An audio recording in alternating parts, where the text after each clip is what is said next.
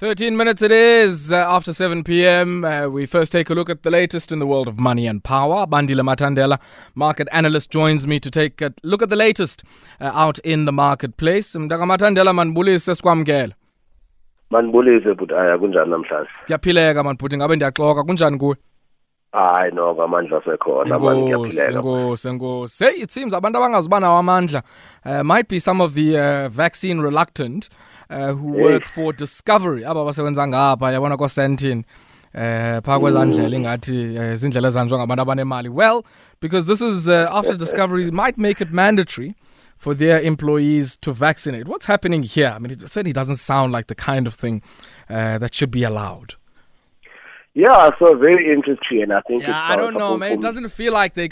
We should, right? I mean, I, I can disagree with many people who are, you know, uh, anti-vaxxers.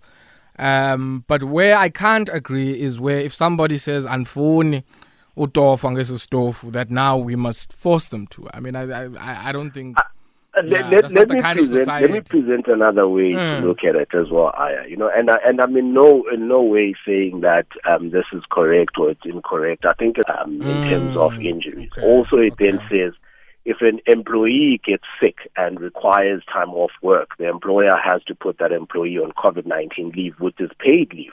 Mm. right, whether they get sick or not. Now, employers could argue that from a productivity perspective, they have to pay their employees even though they're looking, they're losing productivity. Now, if an employer takes the stance that the vaccine might uh, lower your chances of getting sick, which means that even though you get infected, you'd still work from home and be able to still be productive. Maybe then they have an argument on their side to say, if we are required to still compensate you when you're sick, then perhaps you should be doing everything possible to make sure that you don't get sick. And if vaccine is one of the the, the, the, the, the, areas that has been considered mm. as, as, as, as, as something that can help Bandile- people get less sick, perhaps there's an argument there. But Bandile, before you know, we had this seemingly ubiquitous supply of vaccines. Yeah. Izinto okuthiwa zi-non-pharmaceutical interventions, ne? Mm. Now, I mean, surely the balance can be struck. I mean, if, if, if we're trying Yeah. here to balance uh, people's rights, um, you know, and one of those rights here is choice of whether or not you sticking something, you know, into my arm, uh, Yeah. and uh, right or wrongfully so, and we want to balance that with, I guess, the public health implications of this. Uh, maybe uh, you know a middle ground might be one that says, look, if you're not willing to vaccinate, um, then you're going to have to stick to those non-pharmaceutical interventions. One of which is you have to work from home. But I guess that's not a, a luxury afforded to many that work in South Africa, where I guess you know, I mean, if you're working in retail or you're working in construction, uh, ayikho indlela yobuthatha nje ikhefu kuyosebenza Yeah. Yeah. And I mean, I, and, and I think it, it, it that speaks to sort of that directive that was released by Utula Nxesi, sort of speaking about, you know, there needs to be consideration about the type of employment. You know, there's all those considerations. And I mean, no way saying, ah, this should be mandatory. You know, I think there's Sure, a lot sure. to consider here. There's constitutional rights. But I'm just saying, you know, if we're going to if we're going to analyze this and we're going to look at it, we have to look at it from all perspectives. You Yeah, know, no, it's, it's easy from one to say I can't be forced to do this, but however, there's also rights that other people have. And if you look at where the the, the, the globe is going um, from, from from from in terms of a stance perspective, there's certain areas, certain uh, facilities that you can't um, um, access because if you don't have a vaccine, you know. So so it's starting to move towards that direction. You know, I, I mean, think I- for me, it's still early Bandile, if- if stage you to saw- be taking a stand. Yeah, did you know, see what so was that's why happening? Did, did you see what was happening in France? Sorry, my brother. Did you see what uh, around this vaccine passport story? Yeah. I mean, at yeah, some stage yeah. there, they had people, you know, who went out to the streets protesting against this whole vaccine passport because, Tua, you can't even go to a coffee shop uh, if you don't have like this vaccine passport. I don't know, Ngati app on your phone or something like that. Yeah. Uh, so, yeah. so it's quite clear. I mean, this is you know certainly going to create all of these tensions. But I like the point Mm. that you're making that we have to make sure that we present both sides uh, fairly, so so that we accept that this is not so straightforward. I think it's it's quite complicated. Uh, there's a lot of things we have to balance, a lot of considerations that we have to take into account. And I think the point that you're making around occupational health and safety implications, you know, as a com something that you can compensate, uh, you know, gula as a result of COVID, I think is a very strong operational implication that certainly has to be considered here. Yeah, no, definitely. I mean, I think you know, I'm glad I'm not the the one who's supposed to figure it out. But I think I think also to simply take a stance to say that if you don't vaccinate, we can't employ you also is a bit too harsh yeah, and also a bit too yeah, premature. yeah. You know, I think there has to be various considerations, and we have to find a middle ground here. And unfortunately, the middle ground might have to say specific careers. Um, also, it might have to look at saying if you consent not to get vaccinated, perhaps you lose some of the potential benefits that you would have enjoyed. You know, Yeah, I think there's a lot of there's a lot of something like that. Yeah, that still because- needs to go here. I mean, I think you make a good point. So, if there's a, a, a potentially a future claim that you might make uh, as a result of uh, you know severe illness or death brought about by COVID that you've contracted in the workplace, if I'm Afunu vaccinator, then take the implication, uh, Yeah. which is that you know you can't have access to that claim. I mean, we, we're just saying it here hypothetically. That's Mama Kweta, so we, we might not know. But Bandile, hold the line there for me for a second because I want us, when we come back from the spot break, to continue with this Discovery story. And uh, I want us to take a look at the knock that Discovery Life took. And yabona uba, hey, Life claims uh, uh, 2.5 billion rand earnings impact uh, to the year ending June, largely because of uh, COVID 19, minus 55% change. And we'll take a look at that uh, in the second part of our business wrap. 22 minutes it is after 7 p.m. It's our business wrap here on Metro FM Talk, and I'm in conversation with market analyst Bandile Mathandela. Would love to hear your views. Send through your voice notes to us on our WhatsApp line on 079 191 4270. And uh, would love to hear your thoughts on this uh, matter as it discovered. Uh, yeah, uh, some of you might say, "Hi, hi, hi, angicingwa mna mntram."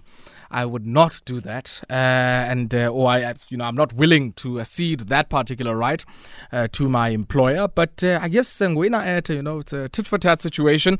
Uh, but uh, you might have some different views. You might also work at Discovery, so you can send us your voice note there.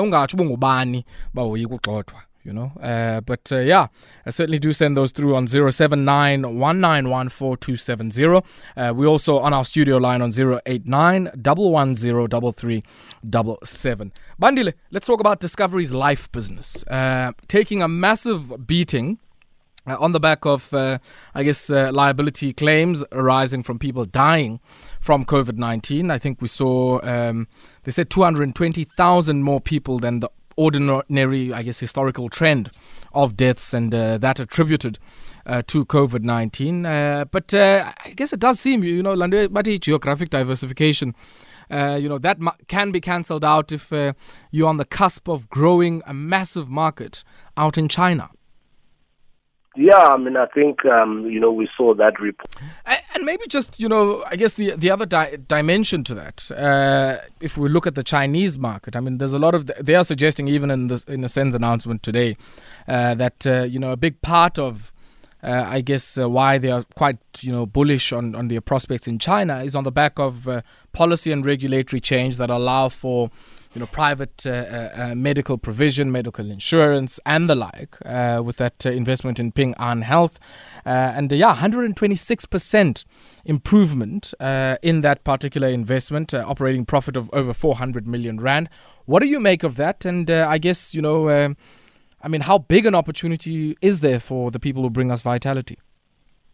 Yeah, I mean, I think the opportunity is definitely there. I mean, And uh, let's say in the insurance space, Santam telling us that they've paid uh, contingent business interruption uh, claims of 1.7 billion rand to date, and uh, uh, on the, I guess if we compare that to their gross claims that have been paid, around 10.4 billion rand, uh, and uh, yeah, I guess uh, seeing.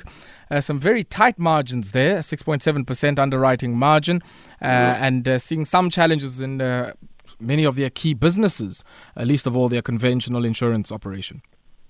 yeah, I mean, I think Now uh, we're hearing of a toy toy uh, protest outside JP Morgan's London offices uh, by a group called Extinction Rebellion. Now they're a climate uh, uh, a group and uh, using hammers and chisels we hear to break glass in the doors and windows uh, of JP Morgan and uh, the, this after you know a very interesting play here saying uh, they put up a sign or a sticker saying in case of climate emergency break glass break your window.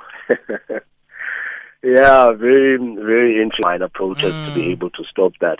But I think the bigger conversation, more than the protest, is really starting to look at the impact of some of these things on the environment and whether or not, at the end of the day, you know, in the long run, we are actually um, uh, uh, setting ourselves up for, for, for difficulties as human beings because a lot of places are now inhabitable. You know, there's, this has a huge impact on potentially um, animals, um, which could also have impact on the livelihoods of people. So I think for me, there is a broader conversation to look and to say, as we begin to expand, as we begin to look at new technologies, uh, you know, we need to start looking and prioritizing climate change because ultimately we have to make sure mm. that we mm. preserve the the the the, the, pla- the planet um, for, for for future generations. So. I think that's the bigger conversation. But I think in terms of this story, I'm not sure how effective those protests are going to be at actually uh, causing these companies to stop um, making the investments mm. that they're mm. making. Look, I mean, I think this one for me is an interesting, um, you know, spectacle, and I guess protests are that, right? It, it, it's an intentional spectacle. But I think for me, the the big impact, as you say, is likely to happen behind the scenes in the changing uh, preferences and in the changing, you know, uh, philosophies of some of the institutional investors. So Ababa Petty Pension funds, mm. you know, right through mm. to some of these large, you know, uh, institutional investors who ostensibly give you know JP Morgan funds and others to go and invest and uh, you know to on invest onto other uh, you know sectors uh, which I guess is, is what is at stake here uh, and I think the more that changes, the more, yeah, maybe us here in South Africa might find ourselves in a pickle. I mean, uh, if you think about what we still have in Secunda, you know, it's the, probably the m- most polluting square mm. mile or something mm. like that in the world. So, uh, yeah, yeah, yeah, not too good, not too good. Bandile, before we let you go, uh, let's talk just briefly of uh, the platinum sector. I mean, I don't know. Yeah. I've, I've, been, I guess, following the markets for a while. Um, and I must say, I, I there's just something about uh, you know whatever it is is happening in the platinum sector, and uh, it, every day just makes me so scared that I think we probably at the tail end of the cycle, and ngathi into zakonakala. Eh ngathi kuzavele kuphele yonke into. I had I had a, I had a similar um, feeling um, I, and of course I, am not um, sure, uh, sure. information but uh, I mean, I think the platinum industry has been, you know, uh, I think if you're in that industry, you're an investor in that industry right now, you're smiling, um, you know, ear to ear you know, looking just at Impala um, Platinum and the results that they've shown, you know, double digit um, revenue growth, double digit EBITDA growth. I mean, you're looking at an EBITDA growth of about 109%, headline earnings Free growth of about flow. 125%. Free cash flow, you know, revenue. You know, it's, it's, it's, it's quite insane. I, and of course, they are, of course, benefiting, you know, from that just record rent pricing. There's been significant higher sales volume. So it look, I mean, it's a perfect time to be in the platinum sector right now. For mm. me, the mm. biggest question, if I was there, would be looking at sustainability, you know, and whether or not this is going to be ongoing and how long it will be ongoing. But yeah, of course, I think at this moment, it's an opportunity for them to build up reserves. It's an opportunity to, to, to settle some of the debt that they have, the companies that are playing in that space. But very, mm. very good news for Impala Plat. And I think the platinum industry as a whole is just seeing very, very good benefits mm. um, at this at this point. Are we not overstating, Bandile, the um, comparator? So when we say 166% uh, free cash flow improvement compared to June 2020, now June 2020, we were deep yeah. in the throes of the hard lockdown. So is the yeah. comparison or the base that we're benchmarking against no, probably not too low? I mean, I think I think there's, there's there's there's a point to be made there. Aya, you know, I think perhaps maybe the comparison needs to take a step further to say, you know, let's one let's, let's look maybe. At, mm. yes, and let's look yeah. at the pre-COVID nineteen levels. Sure, sure. Uh, could use that as sort of the base. But I think, of course, you know, if you're sitting as an executive at Platinum Implats oh, now and you need to present your financial statements to the board. You know, mm. which comparison are you going to be making? Course, you know, dude. but I think, uh, of course, in terms of just getting a, a, proper understanding and analysis, it might. I'm sure they have internally looked at the comparison from a pre-COVID level as well as mm. June 2020. You know, but of course, when it comes to presenting, you know, I would also mm. definitely show that comparison because it tells a very good story. But again, I suppose I'm sure there is uh, conversations in those boardrooms just around the sustainability, mm. around about how realistic are these? And and again, this point you're making, you know, what base year should we be using uh, yeah. for comparison purposes? Um, but I think for me, you know, I understand where they're coming from, and uh, good news nonetheless. Um, but I think even if we were to use 2019 levels, you know, we'd still see some significant Mm, improvement, particularly looking at just how the platinum industry has been performing as a whole. Yeah, indeed. And of course, the taxman will also be looking at this very nicely, especially if Yeah, yeah, yeah. declared. So, uh, but Bandile, let's leave it there, my brother. Unfortunately, we have run out of time, and I think if you know if you're an executive in the platinum space, ujonga share options at this point because yeah, you're going to be smiling all of the way to the bank. Bandile Mathandela, basiqashe man haya Hey. sithi nabo basiqashe Hey, nathi have a great evening, my brother. Bye. Bandile Mathandela, their market analyst, joining us uh, for our business wrap. We take a brief break. Uh, Klasbuya on the other side, Ofenza Mukwena tells us what's happening uh, with all of this uh, price discrimination in the world of budget airlines.